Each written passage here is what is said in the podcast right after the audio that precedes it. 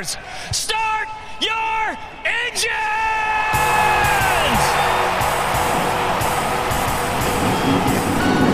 Welcome to the one place everybody wants to be Victory Lane, your source for news, analysis, discussion, interviews, and more from the world of NASCAR.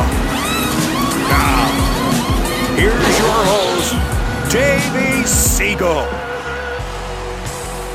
Welcome back, party people, to the place everybody wants to be.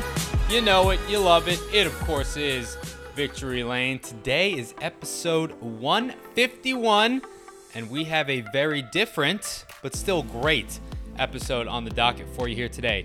It's Noah Sweet. You guys may know him as Lefty or Lefty Designs on Twitter. We got into a lot of different things with him. We discussed his process, some of the work that he's done, all those different renders and paint schemes and liveries that he posts on social media. If you know him, though, you do know that Noah also suffers from anxiety, depression. He's battling some mental health issues, and that kind of came to a head a couple years ago in September, and that hashtag We Love Lefty started trending on NASCAR Twitter. And, you know, we sat down and we chatted, and turned into a pretty long, extensive chat where he really, really opened up about that time and kind of how he's still being affected by that and how it's still kind of being worked through on his end. I think that it was a, and I said this in the chat, but it was a very important, impactful conversation. It's a bit different from the stuff that we usually do here on Victory Lane. We usually keep it jovial, keep it lighthearted, keep it fun, informative, informational. And we did do a lot of that in this conversation, but we did keep it pretty serious, and um, I think that it's worth listening to. Whether or not you battle those issues or know somebody that battles those issues, it's definitely worth listening to. And Noah's story is one that needs to be told. I'm glad that he told it and was honored that he felt comfortable telling it to me. And I think that you guys will, will really appreciate hearing everything from his perspective. Before we do any of that, though, we got to hit the Wayback Machine, and Papa Segal is going to pay it back to an interesting name in the world of NASCAR. Who could we possibly be talking about this week? Thank you, Duve. Welcome, everyone, to episode 151. Last week, we highlighted Geoff Bodine with an honorable mention to Georgia old timer Gober Sosebee. Who knew that Sosebee made more hay in the 51 than he did in the 50. 693 starts for the 51 car and only two wins. Those wins came from, you guessed it, Gober Cletus Sosebee. He raced in the Ragtop Convertible Series. He raced on the Daytona Beach Course and won that race in 1949, 50, and 51. He also raced on the high banks at Daytona and the 1959 500 was his last race. He ran 71 races over a nine year career, and his two wins came at the Hayloft Speedway in Augusta, Georgia in 1952, as well as the Central City Speedway in Macon, Georgia in 1954. That country enough for you? When you think of Dawsonville, Georgia, you obviously think of the Elliotts. But before Awesome Bill and Chase and Ernie, there was Gober Sosebee, who lived and died in Dawsonville. And if all that wasn't enough, any day you get to say Gober Sosebee has to be a good day, am I right? That's all for today. Back to you, Duve. Thank you, Dad. Yes, it's always a good day when you get to say the name Gober Sosebee. What a name. We've heard some weird names in NASCAR over the years and in motorsports, but Gober Sosebee, I may put that knocking on the door of the Mount Rushmore of strange names in NASCAR, but that's neither here nor there. Let's start off this episode, as we always do, with a good old fashioned and throw it over straight over to our chat with Noah Sweets, better known as Lefty or Lefty Designs. He is a paint scheme designer extraordinaire. How'd he get his nickname, Lefty? Well, he's going to tell us. How'd he get his passion and interest in designing and art in general, how it relates to motorsports? Dives into that, his process creatively, how that kind of works. He had a recent paint scheme that hit the track that may live on long after his time. We'll see. That's one of his goals in his career in terms of designing. And like I mentioned, kind of off the top of the show, this is a very, very serious, important, and informative chat as it relates to mental health, anxiety, depression. That's kind of a topic that I don't talk about a lot on the show, um, but it's it's something that a lot of people don't talk about in general either. And you'll hear Noah say before he kind of dives into it, you know, it's something that may be thought of as taboo, and a lot of people don't touch on it because they're not comfortable talking about it or they just don't feel comfortable listening to people talk about it, what have you. But I really do think that in today's day and age, in the place in society that we're at, it's really, really important to be open and honest about those things and to listen to people that have had real world, real life experiences dealing with mental health. So I really, really am excited for you guys to hear this chat with Noah because, as I mentioned, although it's a little bit different from what we usually do here on the podcast, I think that hopefully you will get as much information and learn as much from this as I did, and you'll have a better appreciation for Noah the designer, Noah the human being, and also what other people around the entire world are going through on a day to day basis as it relates to mental health. So, um, I don't know if like you could put a trigger warning in front of the podcast or whatever. If I can, I will.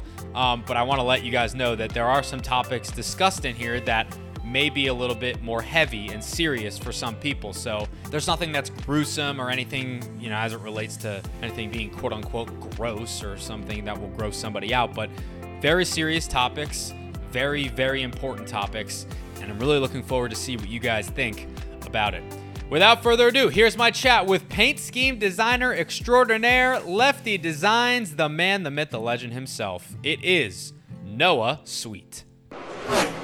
Pleasure to welcome on to the show this week. You may know him as Lefty, Lefty Designs, Noah, Mr. Sweet, the Sweetie Pie. He's my Sweetie Pie today. How the heck are you, Noah Sweet? Good morning, even though it's the afternoon. Well, after that nickname, I'm feeling a lot better. Probably the first time anybody's called you Sweetie Pie besides your mom, huh? Uh, a couple substitute teachers, they want to make nicknames, and that's like the first thing they get. So I did it on the fly. I don't know if it's going to stick, but I guess time will tell. We'll see. All right, so full disclosure, it's 3 p.m. right now. You woke up recently because you stayed up late. What were you working on? Oh, all sorts of fun stuff. One on a motor coach for an old NASCAR driver. Uh, wow a scheme for Nashville, and uh, a couple of renders for a post I made when I woke up. So that was about it. I was also in like a voice call in Discord for a bit. I was kind of bouncing around trying to get people to keep me company because it gets kind of lonely in here. I feel that the the deep hours of the night. That's sometimes when you like do your best work, but it's also kind of lonely because everybody's just sleeping, like normal yeah. people. Yeah, and sometimes you wake up in the morning and go, "Why did I think that looked good?" And you just delete all of it it's like the best part. oh, that's true. Well, I'm so excited to have you on. I've been wanting to have you on for a while, and I'm glad we were able to connect and carve out some time on both our schedules. First off, right? Everybody on Twitter may know you as Lefty. Where did the nickname come from? Are you a lefty? Uh, only with my foot when I skateboard. Uh, but the name, the name itself, I've talked about it a couple times. There was a couple reasons why I went with it. Uh, the biggest one was just at the time, I was trying to think of a one word name that kind of rolled off the tongue easy. So that way, you know, whenever I'm brought up in discussion, they don't have to like use like an acronym or something, right? Right. And then on top of that, you know, also the cars turn left, so it was a little bit of low hanging fruit.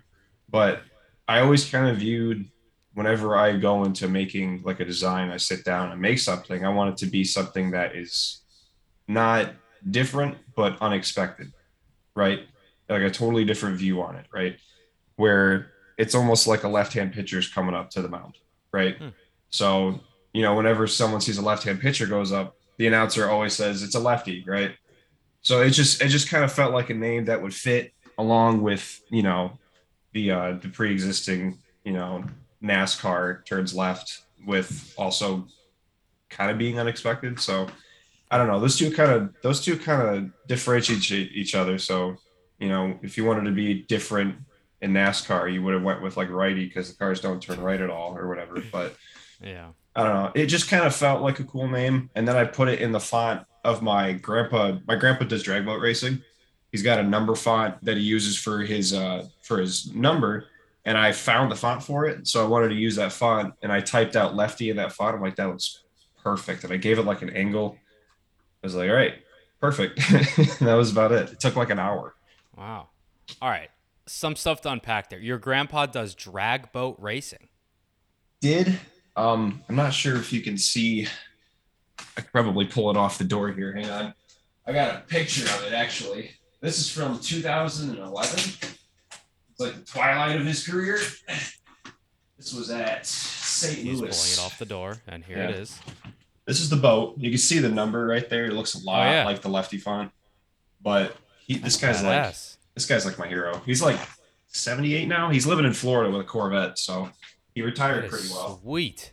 Yeah. I didn't know drag boat racing was a thing. I Oh, mean, like I knew that boat racing is a thing, but I didn't know specifically like drag boat racing. I mean, he looked he looked badass. He had a helmet yeah, on. He had a, he's, a he's never on. wrecked. He's never had to dry his life vest out, but um he he's been doing he did that for like 30 years, I think. Wow. I don't know. He's owned three boats in his career. The first one was black. It was called Legally Obnoxious. Then he got that one. that one's called Flat Out of Hell because he lived in Hell, Michigan. You know where that is? I know whereabouts. He yeah. he was like near Gregory on Half Moon Lake, uh, which is connected to Patterson, and he wanted to name his boat something proper, and it was a flat bottom boat. Uh, from Hell, Michigan, so they called it Flat Out of Hell.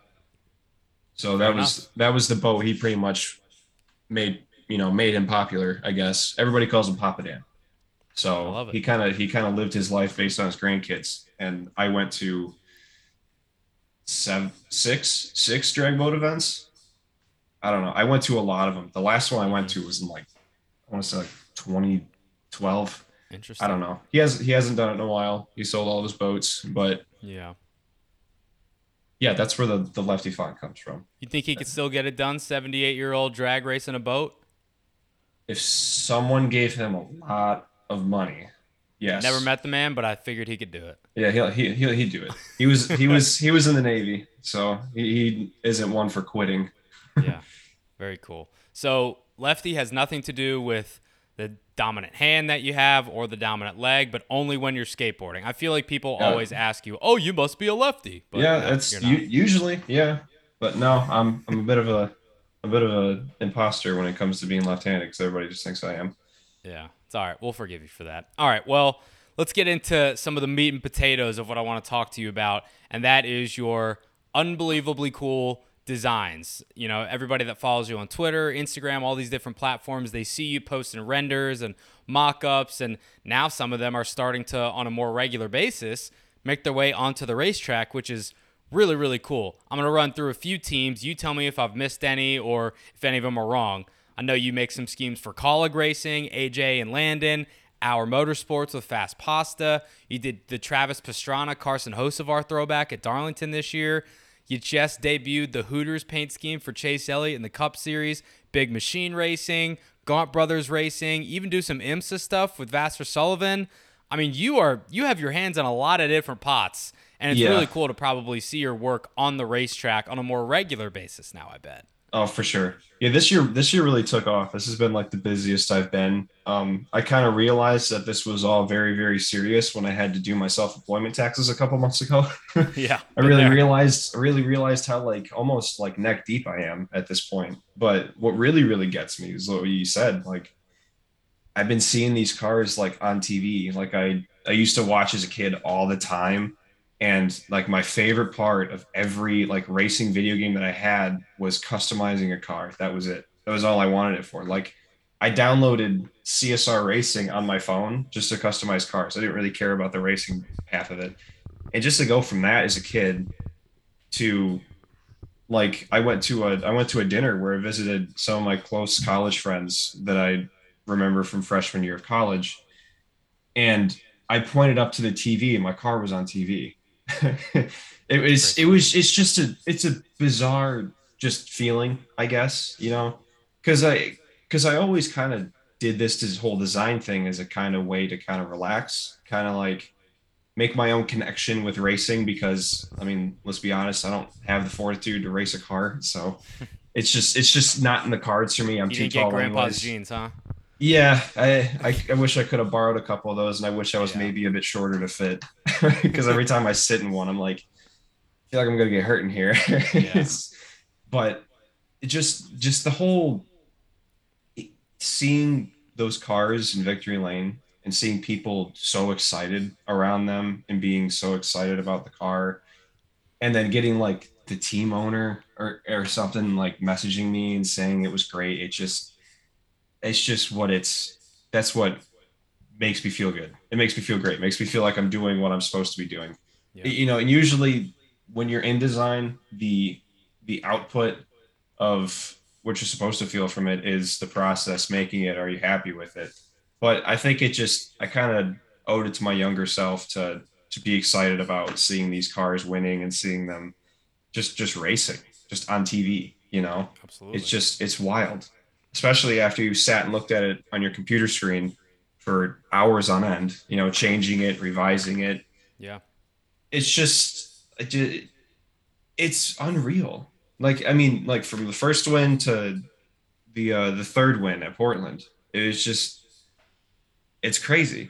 And they're all green cars that have won by the way. That's still a trend.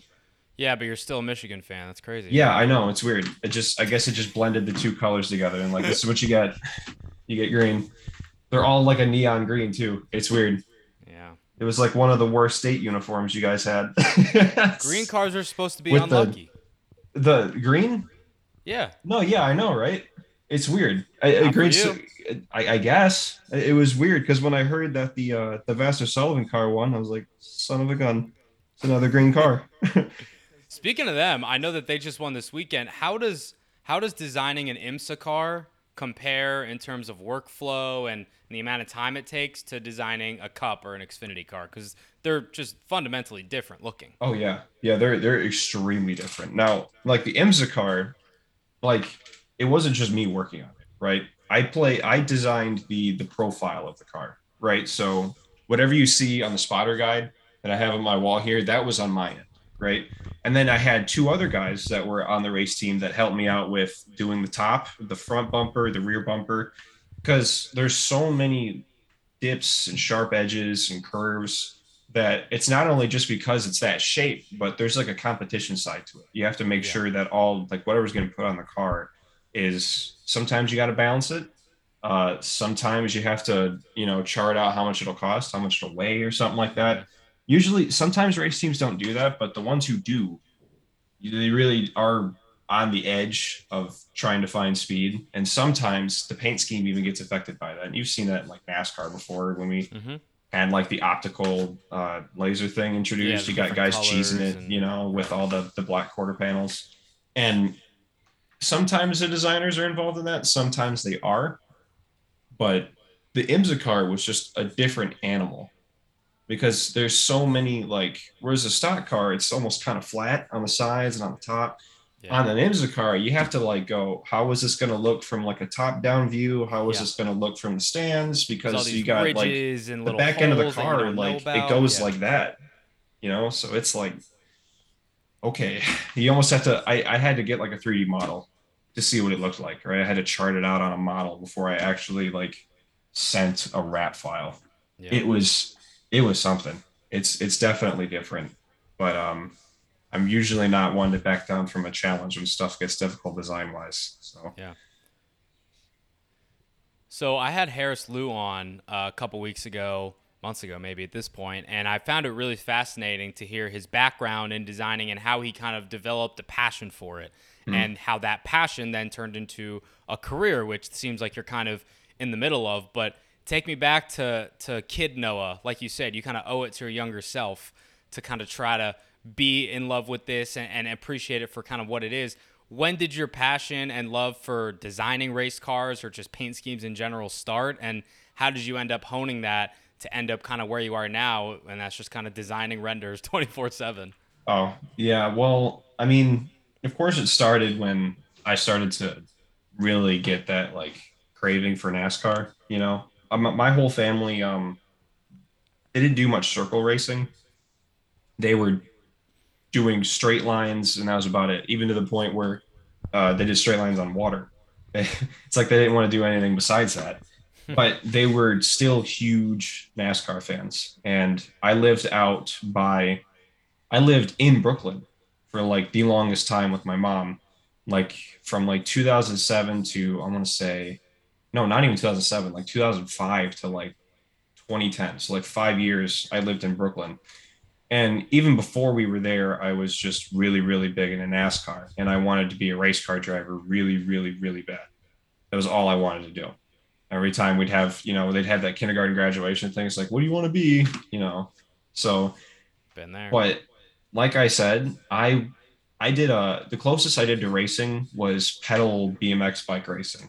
Right. I did that for a couple years and went through a couple bikes and I went to the same place every time uh, in Morenci, Michigan. I'm not sure if that track is even there anymore, but I used to go there all the time.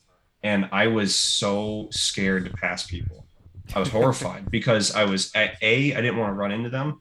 And B, I didn't want to crash while doing it, you know, because I was just the traction on the bikes, they're like really thin tires, these BMX bikes so when you go on the turns, the turns were dirt, and I feel like I would just slip and slide away yeah. on the on the bike. So I just and you're young. I never. So, I mean, I never passed anybody, right? So yeah, and then but then I got like older, and I got to a point where I finally you know psyched myself into passing somebody, and it like felt amazing. It's like the best feeling of my life. I passed one person, I went from third to second, and there's three bikes, three or four or five bikes in the track most of the time. It's progress. But, yeah, but by the time I got to that point where I was like, I can do this, I can pass people. The kids were so much bigger than me, and they got a lot taller. And I just, I just told my dad I didn't want to do it anymore because I just, I wasn't fast enough. And then that's where I just kind of like died out on like knowing like you know I just don't think I'm gonna do anything racing related. I just don't think I have it in me. And I was like probably 10, 11 at this point. But throughout this entire time, um, growing up, I had a hard time sort of communicating, right? Like I had a hard time telling my dad that I didn't want to do BMX anymore because like I, I think I did BMX for two years. And I was like, I don't want to do this. And then I did it for like three more. so, but what I would usually do in turn is I would communicate through drawing, right?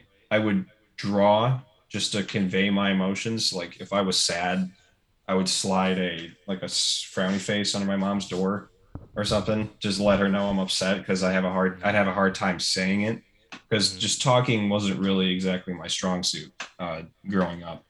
So once it got to a point where um, I started playing video games a lot when I turned when I like got to 10, 11, right? I had I had NASCAR 08 on my PlayStation.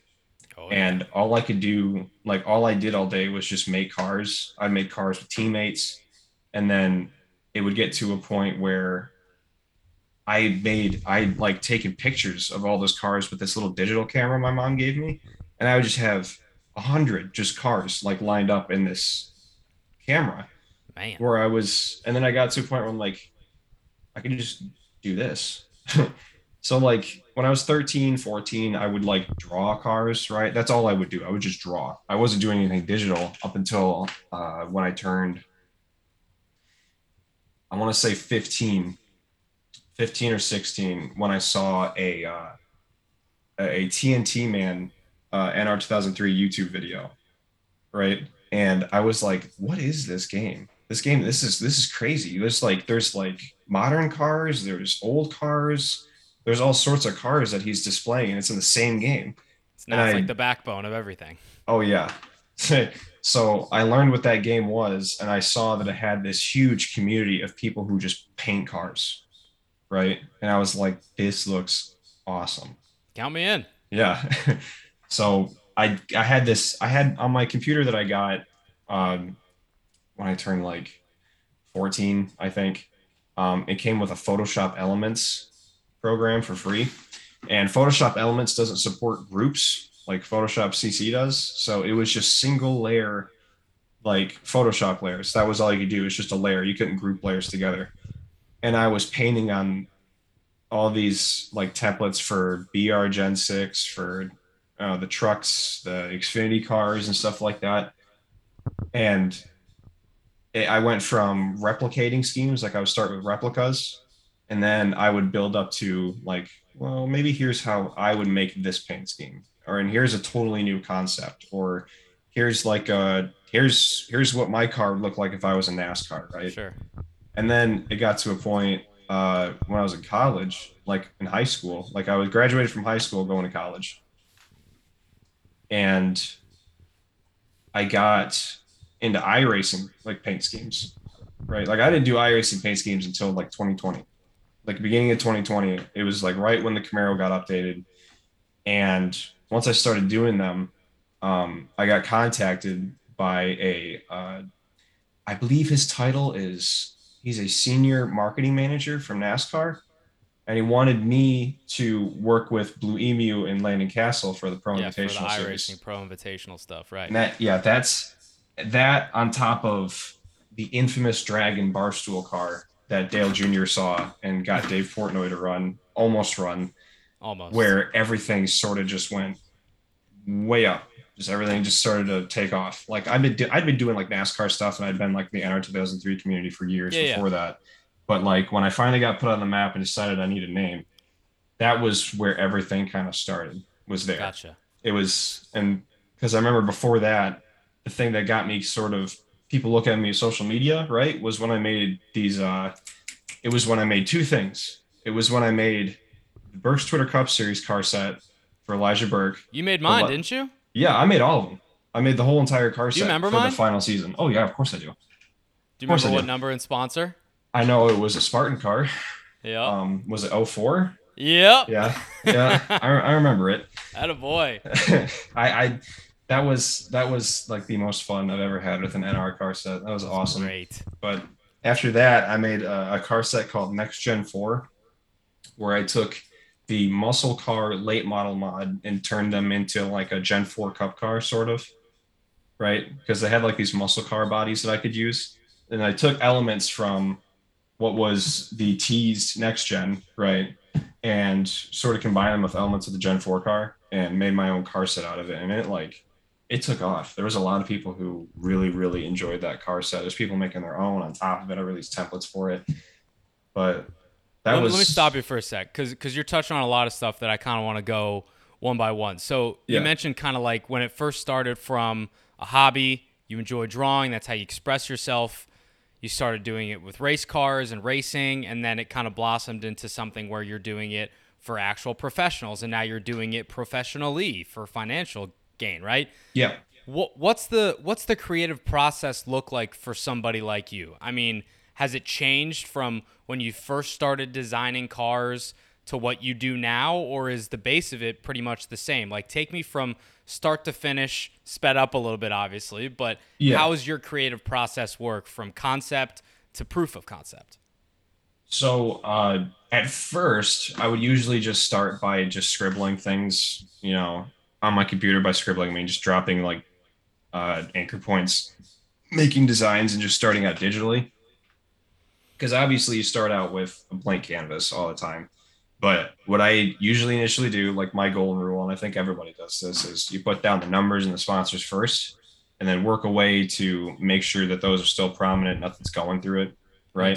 Because if you lay the design down um and then you you see that the logo goes through like a stripe or a spike Yeah. you know it's it's kind of a pain to adjust but um but usually what i do recently right like what i've gotten to because i mean i've done all sort i if i could spend all day talking about the different ways that i made paint schemes before even up until now because i used to use an nr 2003 car viewer for my renders. I would just cut it out and make it look fancy, give it like shiny like graphics or something like that, you know, because the car viewer doesn't have any like reflection system. Um up until the point where I got Blender, which is where everything changed. But uh, if I could nail down my process now, it I don't know if I have any printed off yet, but I have like blank pieces of paper that have a five point print of a template of a car on it and I will just start sketching out different shapes and different designs. I usually I usually just do that as like a brain game whenever I wake up and I need to get the you know creative juices flowing. I usually just get like colored pens and get like a blank like Camaro next gen five point template. Some people go on TikTok. sketching. You you render race cars to wake Yeah. up. Uh, pretty much. but I would usually, I usually like as of recent, most of my like official designs I start out on paper. Like I actually like, I do the whole pen to paper process, and it really, really like, it gives you a different view, right? You're so it hasn't you- always been that way. yeah, I mean, it's it's it's kind of it's kind of like a whenever you see those like um uh like you know when they do social media ads about the paint scheme making, right? There's like a corkboard of marker and penned like designs up like that they're looking at and pointing at and which ones they like and whatnot. I, I never did that. So I was like, maybe I should, you know, maybe I should try that because it gives you a whole new like uh avenue. It Yeah. feels different because it's it feels different when you're drawing compared to when you're moving a mouse around, clicking and stuff like that. You know, feel like you can do different things with hand on paper, and it's you could easily replicate it on a computer. But usually it goes from that, and then I usually don't put it right to a five point template. I render it first because usually when I render it, I'm able to see what the car looks like, and I don't have to do any guesswork on the five point template. And then when it's already on a 3D model, I have it presented to the client, I have presented the team, whoever it may be, and they approve of it. It's great because it's not like they're looking at an image of a five point template. They're looking at what the car would look like if it's wrapped, right? And then with that, I can just get into an orthographic view of the model. Like just just click on the left side, the right side, the top, Sure. and it's really really easy for me to just move that window over in blender onto one screen or maybe like have it if you only have one and then i literally have a view of what it needs to look like on the five point. I don't need to do any guesswork on where it goes up over the hood and then connects to the fender or whatever. It shows you right there. So it's it's it's just a i i didn't i wasn't taught that process. I just kind of learned it myself. Start to finish, like when you're designing a paint scheme, I'm sure it probably varies, but how Yeah. long would you approximate it takes you to to go from concept to proof of concept? And I, again, I, it probably varies, but if you had it, it does it, it. It, varies on um like obviously it varies on like what the premise is like how much i'm being limited uh what they want to I'll just see you like, like, tweet like I might design a, a Red Bull F1 car, Yeah. and then 20 minutes later it's up and it Yeah, looks like for- unbelievable. for yeah for things where i have no one on my shoulder telling me what to do i have no Yeah. i have no guidelines that i have to go by right i can get something done really really fast. But it's the part where you know but that's me translating what's in my head and putting it onto paper. But when you're doing it with a client you have to take what's from their head and put it onto your paper Not right? so you're kind of you're kind of that route between someone's idea and them being able to see it. And you have to you have to make sure you get that translated perfectly from there to there or else you'll get revisions you know you got to turn it to them ask what they want to change and then they refine what they you know gave to you The and then you corporate world, to them they say. yeah it's it's it, it takes a lot longer to work with a client. You know sometimes it's not. Sometimes they give you full creative liberty right? Sometimes they say go crazy because they just enjoy your work. I've had that Which a couple nice, times. I bet. yeah. And, it, and it's great. It's fantastic but most of the time when you have a serious company because sometimes you know when you see paint schemes sometimes it's the guy at the shop or sometimes it's someone that the sponsor has gotten right or the Mhm. sponsor works with and um, in my particular case like the Vasser Sullivan car was the team coming to me right whereas the Hooters car was the sponsor coming to me hmm right? So it's two totally different avenues. So with the team, you don't have that middleman of like, here's what needs to be changed competition wise, here's what we can't wrap. But when you're working with a sponsor, the sponsor then has to communicate with the team and say, hey, are these logos in the right spot, blah, blah, blah, right? And then the team has to convey that information to the sponsor and then back to me. So Yeah. what I'm it. really what I'm really saying is when I sit down and make a concept that I want to post on social media, done. It's already done. Right? It's pretty much it's pretty much already done once the thoughts in my head. But when I have to do something where I have to translate something that somebody wants onto my paper, sometimes it takes as long as like month and a half. Sometimes it takes, but sometimes if it's like sometimes it takes maybe three days, two days, sometimes a day Just depends. I get it, it. it it varies so much and it usually depends on the sponsor, depends on the car, depends on the team. Because sometimes teams want their number to be the same on the roof. Uh, sometimes sponsors only want schemes that are two colors, and there's some teams that are literally limited to the base is this color. It has this certain design on the front end. It has to be blacked out on the top. Or it's, it's sometimes it gets really, really, really tedious, Yeah. and you have The to as a designer. scale varies depending Yeah, on who you're And as a designer, you have to exploit as much as that as humanly possible to make it look different and new, and still make people happy and make it look good. Obviously, because you know sometimes you have to crack a few eggs in order to, you know, get what you want out of a design. So Yeah. you never really know until someone sees it because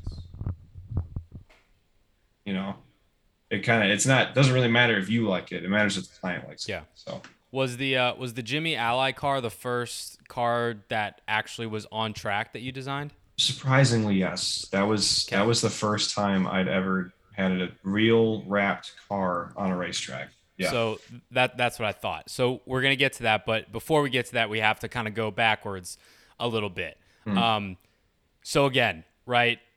The hashtag We Love Lefty. That may be one of the first things that a lot of people kind of got exposed to you, specifically talking about Twitter and different forms of social media, right? Hmm. Um, that happened on September second, 2020. I, I I remember that day pretty vividly.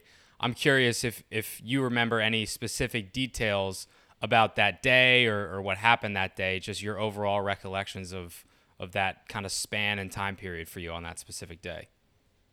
it was uh i mean that whole like year it was it was very uh just if i had to like it was just kind of tough on me. I don't know. It was it was my first year as like college. I was going to a really big like art institution in detroit a lot of pressure on me. I did great the first semester second semester. Um a lot of a lot of my uh a lot of my anxiety started to really start really started to peak you know? Um it was the first time i'd been in a school different than my girlfriend for like because i've known her since like fourth grade. So just being in a different school from her was really anxiety inducing and being in a school in detroit a really big school with a lot of important people and it was really anxiety inducing driving an hour out there was anxiety inducing it's just pretty much everything that i woke up and i and i did I'd have to find a way to sort of stifle it because it just was I would just get the shakes and it would just it would suck. Did you And- have anxiety before this time period? I sure did. Yeah, there was a couple times where like before cross country races, like there was one race I didn't start because it was just it was just so bad, you know. And keep in mind at this point I was totally undiagnosed, so I didn't. I you know I just I I, I felt like me, you know, getting you know knowing that I have anxiety now, knowing that I'm diagnosed now, it's a, if it, it's better because I'm getting proper help whenever I need help. There's people who know how to handle it because they know what I have.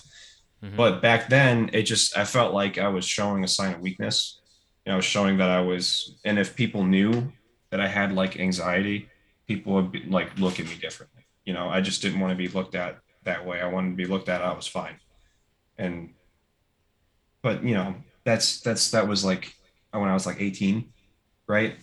I was slowly becoming an adult, and uh, what I, what all mounted up to that day was just a lot of people say it was you know just the result of just the kind of is a lot of awful stuff I was getting after I made uh, a, uh pride car in Yeah. June, which usually I've seen pride cars before. People have made pride cars before me, right?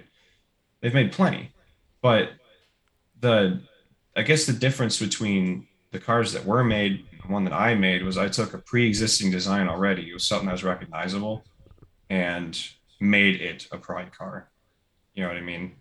So it kind of rustled some feathers. And in all honesty, when I did it, I should have I should have expected that there was going to be people that really didn't agree with it and weren't going to like it and were going to be a little upset about it. You know, I had people messaging me saying it was disrespectful to do that because Jimmie has a wife and kids, right? That he's not gay because I because I made that car, right? And it goes from that to um, I mean, that's pretty minor, right? To had some really, really awful things. And it got to a point where um, that barrier between, you know, internet, you know, and internet slander and stuff like that, and people harassing you to uh, reality. So, you know, when that line got crossed, um, it just, it really set me off. I just felt like, you know, that anything, if anything happens to any of my friends, any of my family, now that that line's been broken, I feel like it's going to be my fault, you know? So it just, it really, it scared me. I was, I was really, really scared. Right. And I just went on this. Uh, it was everything I did that day was very, very emotional and it was very, very fueled by fear and, like I said, anxiety. And I was in a very, very depressed state at that time. And it was really, really low point in my life. It was really, really, it was, I don't think I've ever been in a worse situation because I spent like from like April that year to September, I was throwing rocks in a glass house. It was, it was really, really rough. I was uh, snapping back at people. I was, you know, being rude. Uh, closed a lot of friends off, you know, and it got to a point my parents had noticed, and you know, unfortunately, they didn't really notice up until you know the situation that unfolded, and it just was, you know, I was scared of the people that were uh, saying they're gonna come after me, and just kind of felt like I made a mistake, you know, and just, of you know, we you know it's it's kind of a it's kind of a taboo topic but you know talking about depression and, and suicide is definitely something that sometimes gets people a little like let's let's change the subject you know but you know i mean i've gotten to a lot of points where i've i've come to that and like i said i never wanted to tell anybody never wanted to uh you know make it obvious but um, the moment I started making it obvious, right? I tried to open up to people, maybe maybe get help, right? Maybe talk to people who go through the same thing, right? Sure. And hopefully, you know, maybe I could understand something about myself without having to, you know, do anything about it. But um, the uh, I guess the uh, the breaking point was really where uh, it was just that feeling of like just not it was very hopeless. You know what i mean? Just just a hopeless feeling of where you just kind of you don't want to be alive but you also you know you don't have it in you to you know what i mean? You don't have it in you to to do something like what i was talking about so oh, it yeah. it um it uh i don't know it that that day was just it was a mess. I don't remember much of it either, but I I ran off. I, I shut my phone off. I said a lot of things that really scared a couple people, and I I didn't think it would. Honestly, you know, I don't even remember what I said to be honest with you, but it, it, it really got people from what I from what I remember from what people told me. There was a lot of my friends who brought it to people's attention that it could be in danger and um, it uh, scared my family, scared my friends, you know, and like I said, I didn't I didn't mean to do all of that because it just everything was happening really fast. Every everything was just kind of a rush, mm-hmm. and I guess it took a couple hours for my stepdad to find me. Um, I was like a a couple miles away, but he knew exactly where to find me because I usually went there all the time when I get upset. And uh, they took me to the emergency room, um, like drew my blood and stuff like that. I can't remember why. And uh, they had to sit me in like a. Uh, this was like when COVID was like. Uh, I think I think there's a lot of people. I just remember a lot of people being in the hospital there wasn't a room available for me and i had to stay in like a checkup room overnight but they also had to keep my door open and had a wristband on me because I was on suicide watch. And they had to keep that door open the whole night. There had to be someone sitting in the doorway watching me. And I was just in nothing but a like a gown.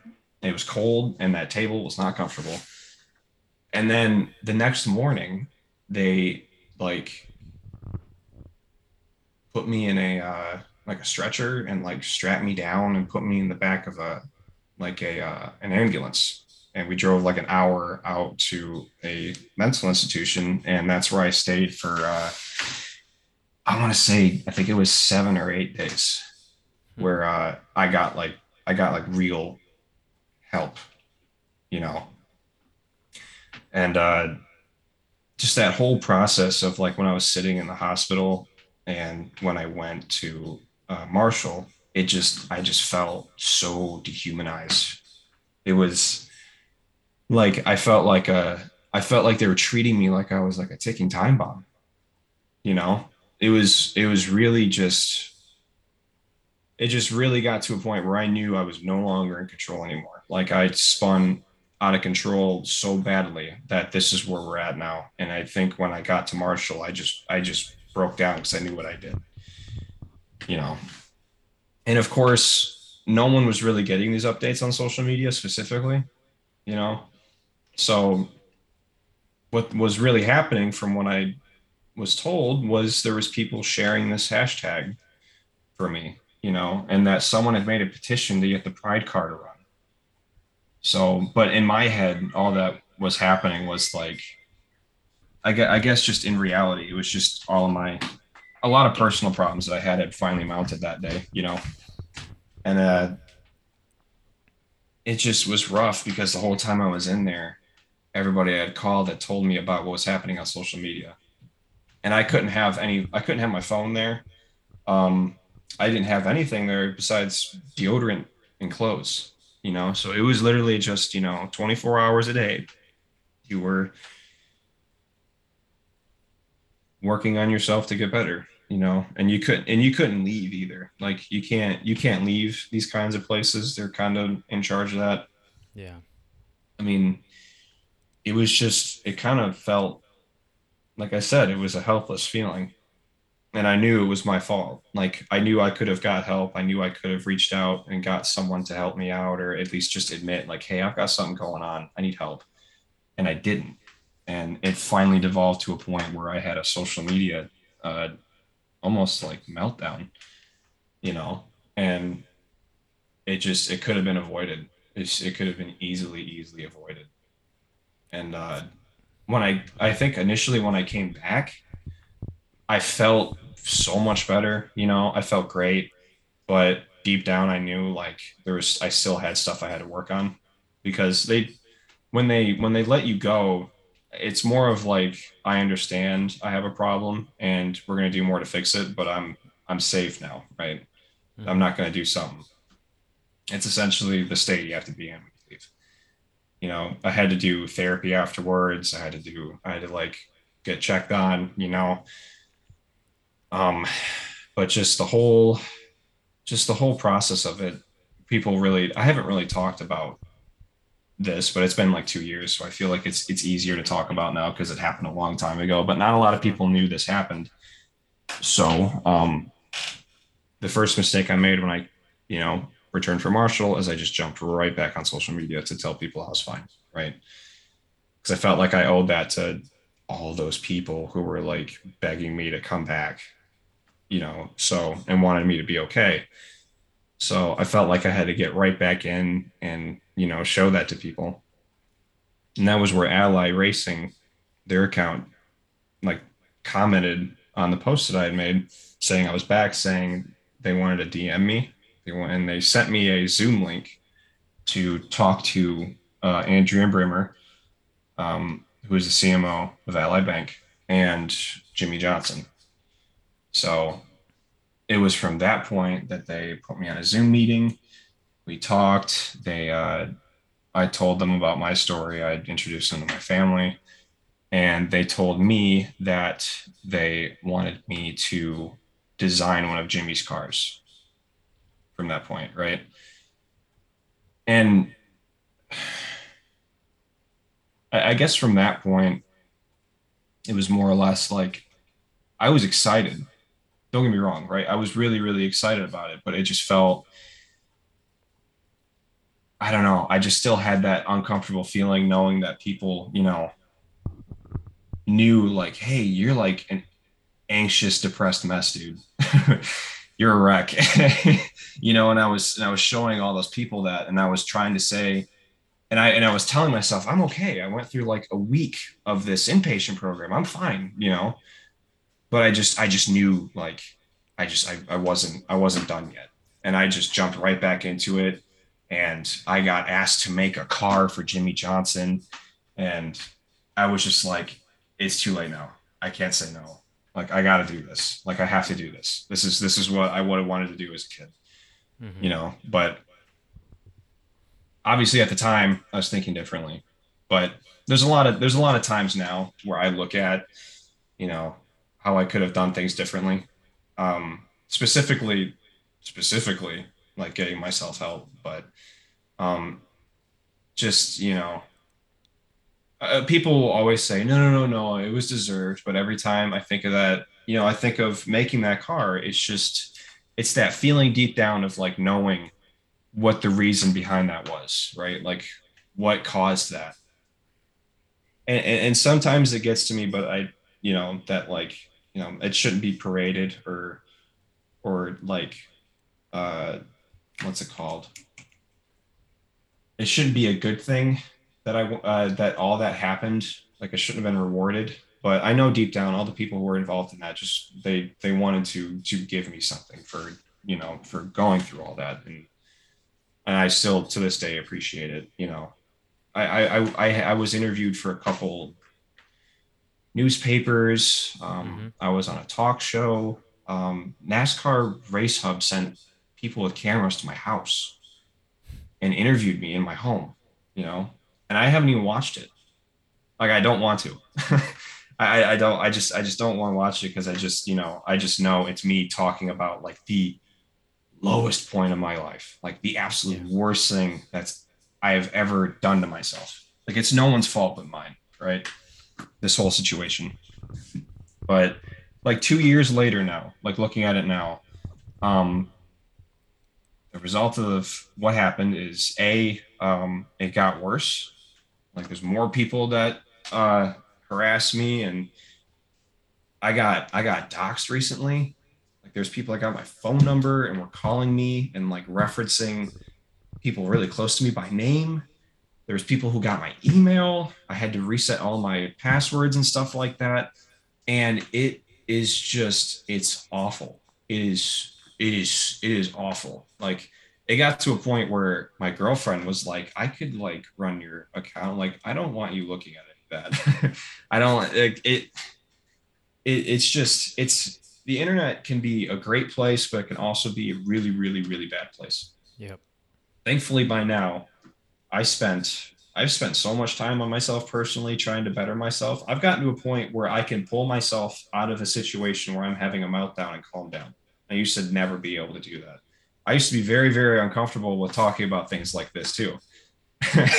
I've got, I've gotten, I've gotten a lot better at it. I've gotten better at eye contact. I've gotten better at not stuttering. Um, cause I just, I used to be a mess, but like all of this, all of this, you know, even though it was like the hardest road to take, all of this has pushed me into becoming better, you know, focusing more on myself and just you know, coming to terms with a lot of stuff. Like I had a, I, cause, you know, I, I had to live with the fact that I was, you know, I was that guy, right? Who everyone was trying to help, I guess. I was I was the pride car guy. I was, you know, the guy who, you know, had a you know, a moment of you know danger i guess on social media. So it, it just even i know i say like today i've got a lot of things figured out. That's that one thing that still eats at me.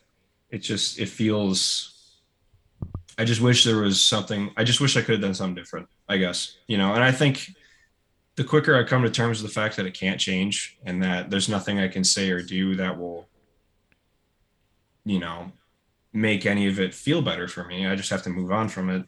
I think the better off I'll be. But, you know, obviously I kind of gave the long version of it, but, you know, whenever I'm talking to anybody about it, I just kind of, you know, tell them, know, a year ago I was a different person, two years ago I was a different person. I'm hoping a year from now I'll be better than I am right now, just progressively getting better, you know, because obviously I still struggle with anxiety. I still struggle with uh, clinical depression. You know, winter sucked. I hated winter was an awful time for me. I was, I was down pretty bad the dumps a couple times, you know, but warm weather's here, you know, it's summer, you know, it's, it's a lot better right now, you know, but I'm not gonna lie and say like I am like I am perfectly fine, you know, like I used to say. I used to say like there's nothing wrong with me anymore, and then I would have another meltdown, you know, because there's been a couple times on social media, even after, you know, the Texas car where like I tweeted a couple things I shouldn't have tweeted, and you know stuff like that. And it's just I just have to get to a point where I need to be smart, you know, need to learn what's worth it, you know, not respond to people who are just there to make me mad but you know i could go on just all day about this because it's just two years worth of you know. Well i uh i want to say first off thank you for sharing that. I think that's very important. I and you know that that's important. You spoke about that uh, you know the importance of mental health and speaking openly about these things because as you said you know you you bring up a word like anxiety or depression or suicide and people get all weirded out. No, well, that's not a fun topic. I don't want to talk about that, but it's real. Yeah. And you have literally lived it and you continue to. And I think, you know, it's really important for not only just people like yourself, but, you know, Cody Ware is a great example of, of a yeah. driver who is racing on Sundays that's on television that goes on social media and talks very openly and candidly about his struggles with yeah. mental health. Um, so you know first off just i appreciate you being willing to share that and i think that that really is going to help people that listen to this and i think you know that as well. Yep. um, secondly you know having the strength to share that type of thing. This is not me being like wow no go you like that this is great but i mean yeah. I, I mean that you know what i mean? Like it, it's one thing to come from a mental health professional it's one thing to come from a family member it's it's another thing to come from a friend but this is a good thing. You know what I mean? Like the fact that you have the wherewithal to realize, you know, you were in a dark place and sometimes you continue to be in those places. Mm. But to have the foresight to say that you have issues and you want to get help and you are now receiving that, I think that speaks volumes to you, who you are personally and your character. And um, it, I'm, I'm glad to see and to hear that, you know, you're doing better. You know, it's it's not to say that you're doing well because, like you said, this is an this is an ongoing process, and this mm-hmm. is something that is a moving target. But the fact that you're willing and able to talk about this, um, I hope that it's it's a bit therapeutic for you. And like you mentioned, yeah. you know, it's been a couple years now, and there's a lot of stuff that's happened in between. There's a lot of stuff that's going to happen in the future. But I think that moving forward, you know, the fact that you're willing and able to talk about this, if it helps you, great. But mm. it's helping a lot of people that are listening to this that may be going through similar situations and also maybe dealing with similar thoughts, but have not really been able to verbalize it or or think about it in that way. So whether or not you realize it or know it or not, you're helping a lot of people, and I want you to know that. I, I appreciate you. Honestly, like I, I've I've been wanting to I've I've always wanted to, you know, kind of open up about, you know, all this because just because I see I see too often uh, where people when they don't have any details on the person, right? Then they see a situation where they're having a meltdown and they're having a real situation, like they're having an anxiety attack, they're having a really really big dip, you know. Sometimes, like sometimes people will go towards, you know, oh, it's just for attention you know? They're doing this isn't real. They're not they're not actually doing this you know? Mm-hmm. and that kind of stuff can really really hurt somebody who's actually going through a situation. You know it really really does. You know that's I, i've i mean i've had so many uh depressed like like so many uh, people aim attacks at me where that's what it's centered around. Like one of the phone calls I got was uh, someone was someone was trying to mock the police who were saying they were looking for a missing person in my hometown. Like they named my hometown by name. And then uh, they were like asking for my help trying to find this missing person. Right. And they said it was me. And I hung up.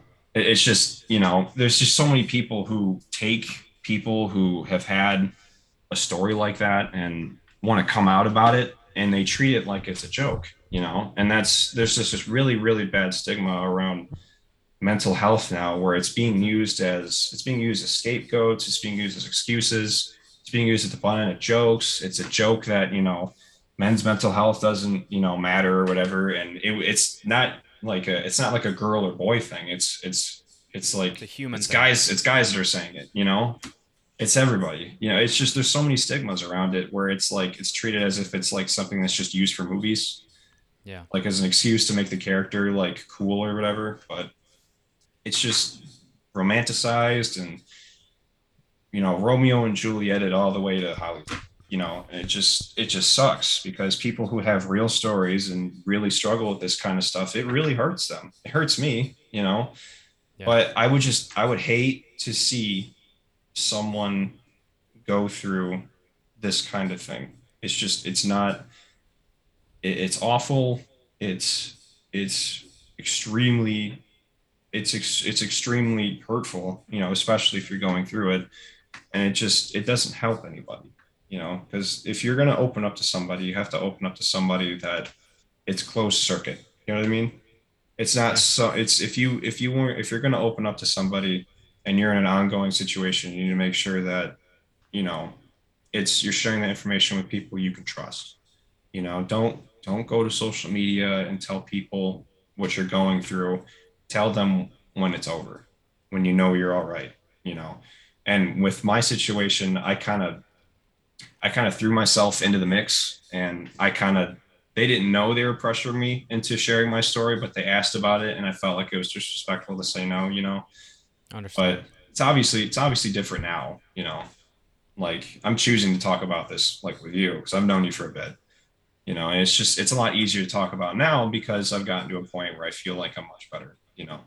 But just when you know you're like going through something and you know like i might you know get a little upset if someone decides to you know target this at me and use it as you know mortar fire uh, maybe i shouldn't share it to people that i don't know you know you have to keep that you sometimes you have to keep your circuit closed and make sure whoever you're talking to you can actually trust them you know? They'll you know they're going to help you you know parents teacher um maybe even a coworker that you're really close to you know? It just it's it's much easier on yourself if you if you keep it sort of you know more personal you know? Because it's about you you know? It's not about everybody else. It's about getting yourself help. So you know usually that requires to put yourself first you know? So that's a thing that i really want to put out there because i would hate to see someone um, go you know well if it worked for noah it can work for me you know and go the route i went because it's not the right route. It's it's, it's not. It, it makes it makes things it makes things so much worse. I wouldn't have to deal with people uh you know taunting me with it you know if i didn't ever uh make all this public. But you know i've gotten to a point where i've kind of made my bed. It's kind of it's my story you know?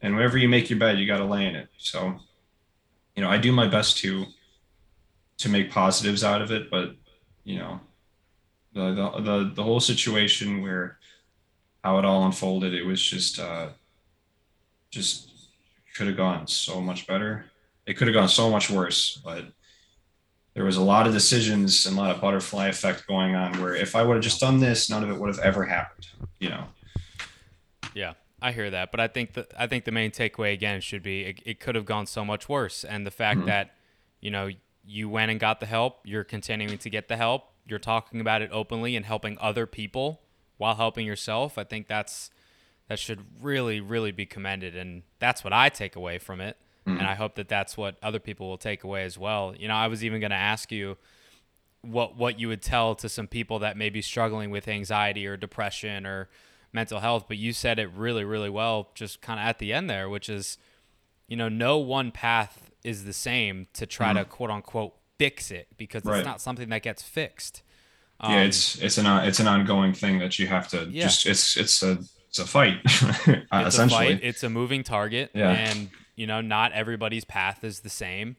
Mm. And I think you know, to your credit, you've realized that, and I think that you know you're spreading, not to be cliche, but you- you're spreading the gospel on social because, Mm.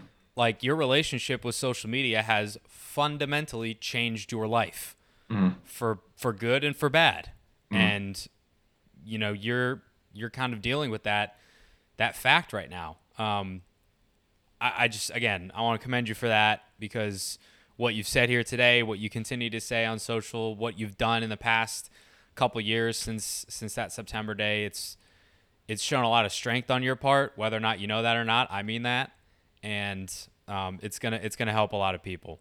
So you've been super super gracious with sharing your story, and it's gonna help so many people. And I think that will be that'll be a big big legacy thing for you. I want to try to end on a positive note and end with some smiles and end with some some fun stuff. Um, that was a nice show car you made the other day, wasn't it? Yeah, I, I warned people I was gonna make that. I, I tweeted out, I was like, I got a really cool like new meta for NASCAR paint schemes on social media. You have to make a concept, you have to make it look like a really bad show car. People are like, that's a great idea. And then I posted mine. I saw it on like I saw it on Facebook.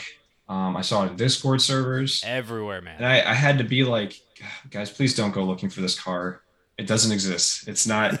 I, I and I knew I probably should have not like. I tried to make it look like it was taken on someone's phone to really give off that bad show car like vibe, you know. Yeah. And I guess it was ran with, and people were like, "I quit. That's the worst one. That's I think it's a great show car for what it's worth, though. yeah i i wanted to do like um i wanted to make it like uh look like it had dirt on it i wanted to add like dirt to the hood was but it like a Dodge Intrepid or something? it was it was the it was a 2005 dodge charger Okay. that i took and i replaced the headlights with chevy ss headlights and gave Yeah. it camaro fog lights and put a Oh, black bow tie above the grill the Cook back up some end weird stuff in the wee hours of the night, don't you? Yeah, it was it was it was funny. It, it was cool while it lasted, It but I had to, I had to tell people I'm like, hey, uh, don't go looking for this car, please. It, it's not out there.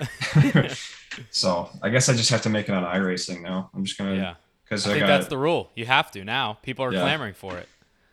But it was funny. The the um I felt bad for the horrible show car account though because they tweeted it and they had no idea. I'm like, I just learned this was a render. Hey, can you make more? I'm running out of ideas. Yeah. so it was- I was like, I've got plans.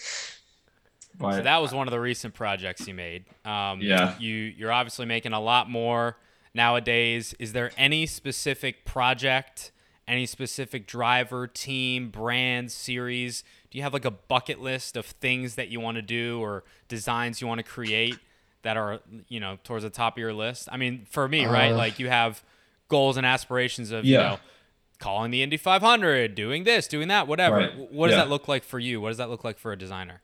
Um, I mean, I guess for me, um, I don't know. I usually never really set like big goals for myself. I usually never set really big ones. I set like really small little ones to kind of like bump up to, you know. Like right now, I really want to make a helmet. I really want to design a helmet really bad. Um, Greg, off axis, are you listening? um, uh, I also really want to um, open up my uh, open up open up my open wheel um, design wheelhouse. I want to see if I can really really put my foot down and make some really great like IndyCar designs. You know, um, it's just such think a you can. It's It's just a hunch. I've I've done a couple. I've done a couple. I've done Formula One. Formula um, ones are badass for sure. yeah. But I want to nail down I want to nail down some really really good IndyCar liveries, but I'm really not sure where to start. But You um, said liveries, so when you cross over to the open wheel world, is you gotta you, you have to you have to call paint it schemes? you have to call it livery. That's the rule. have to. Okay. Yeah, you have to. If you say a NASCAR livery, people will look at you and go, "Can you like leave, please?" If you say a Formula One paint scheme, people will and yeah, and people are "Oh, like, Yeah, huh? What's a, Get this no, American out of here. Yeah, there's no paint on the car, mate. it's, That's a pretty good one, mate. I'll give it to you. but yeah, open wheel cars and then a helmet. Uh, my my my biggest goal though is like, I uh, I want to be able to have um, like I want to make something on the level of of what Sam Bass used to make. I want to I want to make I want to make a paint scheme that's on lunchboxes it's on hats, it's on posters. I, I want to make something like that. That's like my big like I will die happy if if I get to that point where I can make something that is like iconic, you know, like something that's Mhm. like it's that car, right? You know, it's like a maiden it's like the maiden voyage car, you know, it's like the one. That's that's like my big goal, like a Rainbow Warrior or Yeah. a Budweiser number eight, you know. And sometimes that's really not up to the designer.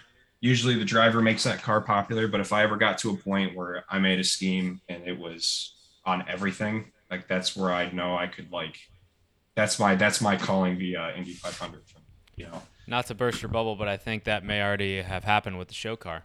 Oh yeah. the, the closest the closest I've got to like a to like a like that's their car. I, I um is definitely like the Hooters car. Like I've gotten a lot. That one's gotten close so far. I've Yeah. I mean the garage guys love that car. Um, I've seen that on It's in T-shirts its infancy everywhere. too. You got time to make that thing grow. Oh yeah, yeah. I, there's I'm I don't know how many races it'll run. I don't after this year. I don't know if they'll continue using it, but just I don't know. It was a lot of fun making it. It was Yeah. like it was like I had nothing to base any designs off of, like for the forward number placement. there was no cars that were made yet when I was making this. I was making it like I think I started November last year is when I like started making it. And I think it like got wrapped up like that same month. And um I was gonna make the fire suit. I was making the fire suit, but we were too late because their fire suits are from uh, uh Italy. I think they're from Italy. So it takes like, you know, Takes 15 years for yeah, so they just had to make a know, supply chain. Yeah. So I I was so close to having another fire suit and it would have been awesome. The only other fire suit that I've designed was the um was Dawson Cram's Bee Water fire suit. That was it. Cool. So uh but but yeah, like I said, that's like my main my main priority. I want to I want to make a scheme that's iconic and that like people will recognize.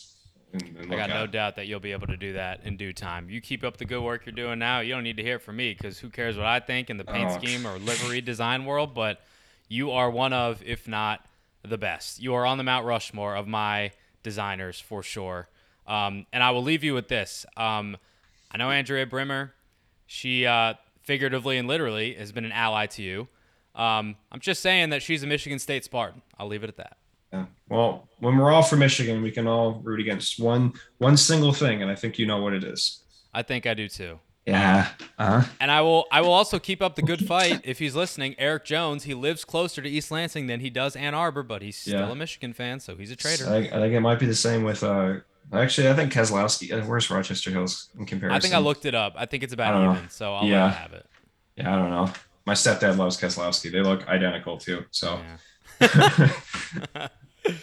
Uh, well, Noah, this has been a thrill to chat with you. Um, again, I just I, I can't thank you enough. I sound like a race car driver. Can't thank you enough, but you you were incredible in in the openness and honesty that you shared.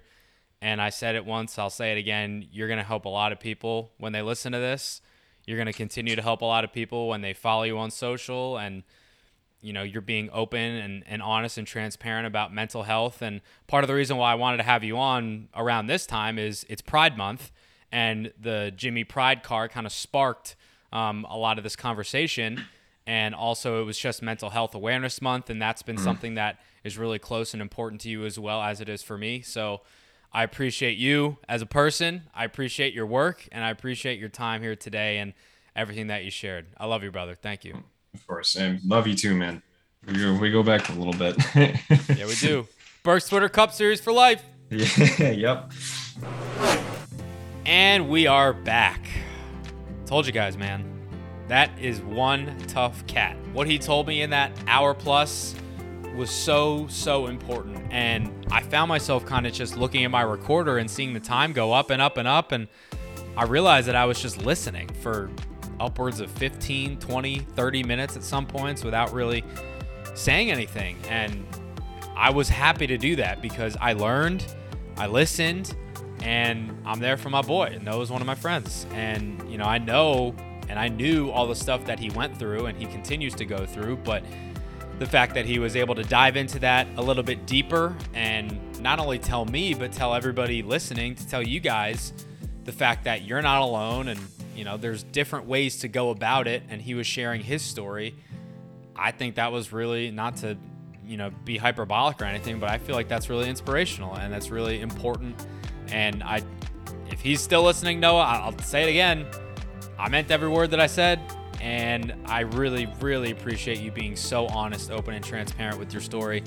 It's going to help a lot of people. And I think that, if nothing else, will be the legacy of this episode that you are not alone. You can and you will get through it, and there are people there to help you through it. So, thank you so much to Noah for giving me the time, giving me the honesty. And again, one of the more serious episodes that we've had, but I think one of, if not the most important one that we've had as well. No real easy way to transition out of that to talking about racing when everything else seems inconsequential, but we do come on this show to talk about racing, and I know that you come to the show to hear some analysis about racing, so that's what I'm going to give you. Let's chat about Gateway for a little bit. Worldwide Technology Raceway, man, it was a blast. Sold out crowd, great activation in the midway, in the infield, around the city of St. Louis and Madison really, really good vibes, and I was I was just pleased to see it. I mean, I went to the track four or so years ago for a K&N West and East combo event. IndyCar was running there on the same weekend, and I don't know if the track was up to Cup standards. They've obviously done some renovations since then, but back then, if you told me that the Cup Series was going to race there, I would have said, "Cool." Like, okay, I, I don't know if it's going to be the best thing ever, but I'm here for it.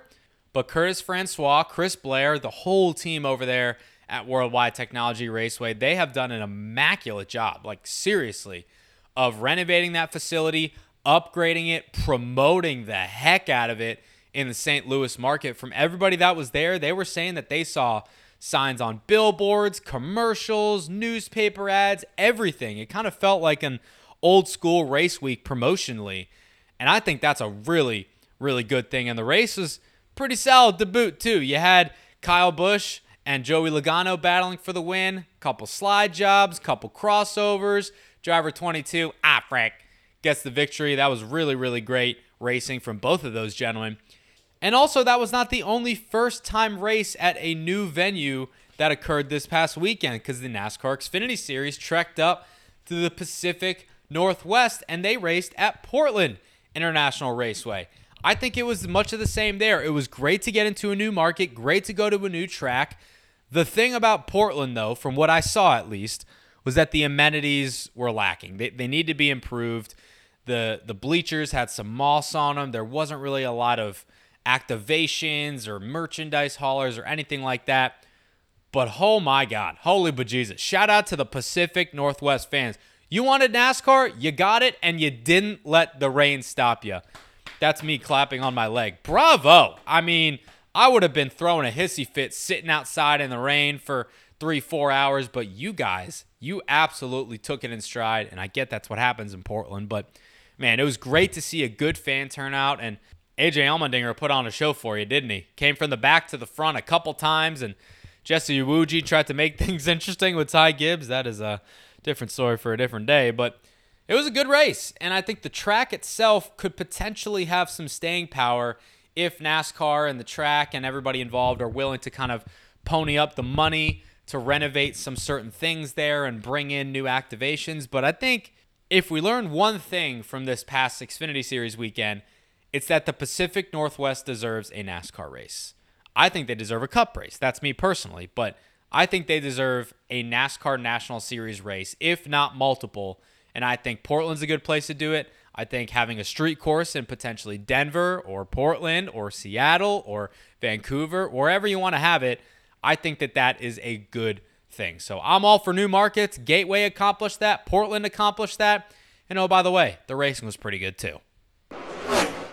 We got Sonoma on the docket this weekend. I always love this race weekend. I've been fortunate to go out to Sonoma a couple times over the last few years for the race weekend, covering K&N and stayed for the Cup Series as well. The Truck Series is actually going to be heading out to Sonoma this weekend as well for the first time since the late 1990s. So I'm going to be interested to see how the tough truckers of NASCAR take to that road course in Northern California. Northern California is some of my favorite weather out there. I love sweatshirt and shorts. I know it's going to be hotter than that this weekend, but for the most part, San Fran, Sonoma, Napa, San Jose, like, oh, chef's kiss. That's my stuff right there. So, everybody going out to Sonoma, be safe getting out there, wear your sunscreen, and soak up the sun and enjoy everything for me because, man, I'm going to miss it. And I know that you guys listened to last week's show with Jill Gregory, EVP and GM of Sonoma Raceway, but if you haven't, go listen to it after this because you get to hear a lot of different upgrades and things that are on tap for this upcoming race weekend out in wine country. So after you finish listening to me in about a minute or so, go listen to Jill if you haven't already, because she was great.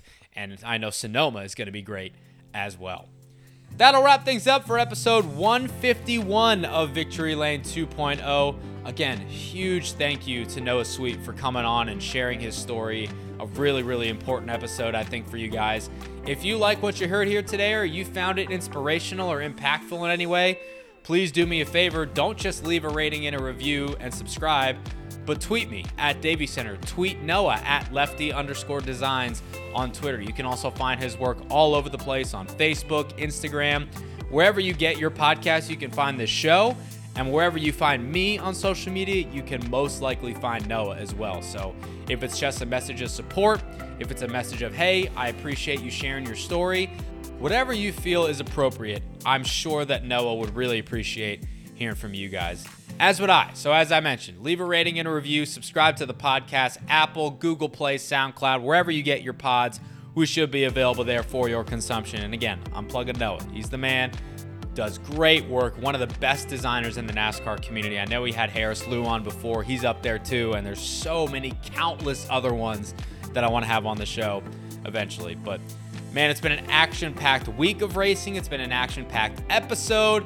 And I know that this weekend's action racing is not going to disappoint. I'm excited for it all. Trucks and Cup from Sonoma. Don't forget about Arca West, too. And don't forget about coming back next week for more Victory Lane. We'll catch you next week, party people. Be good.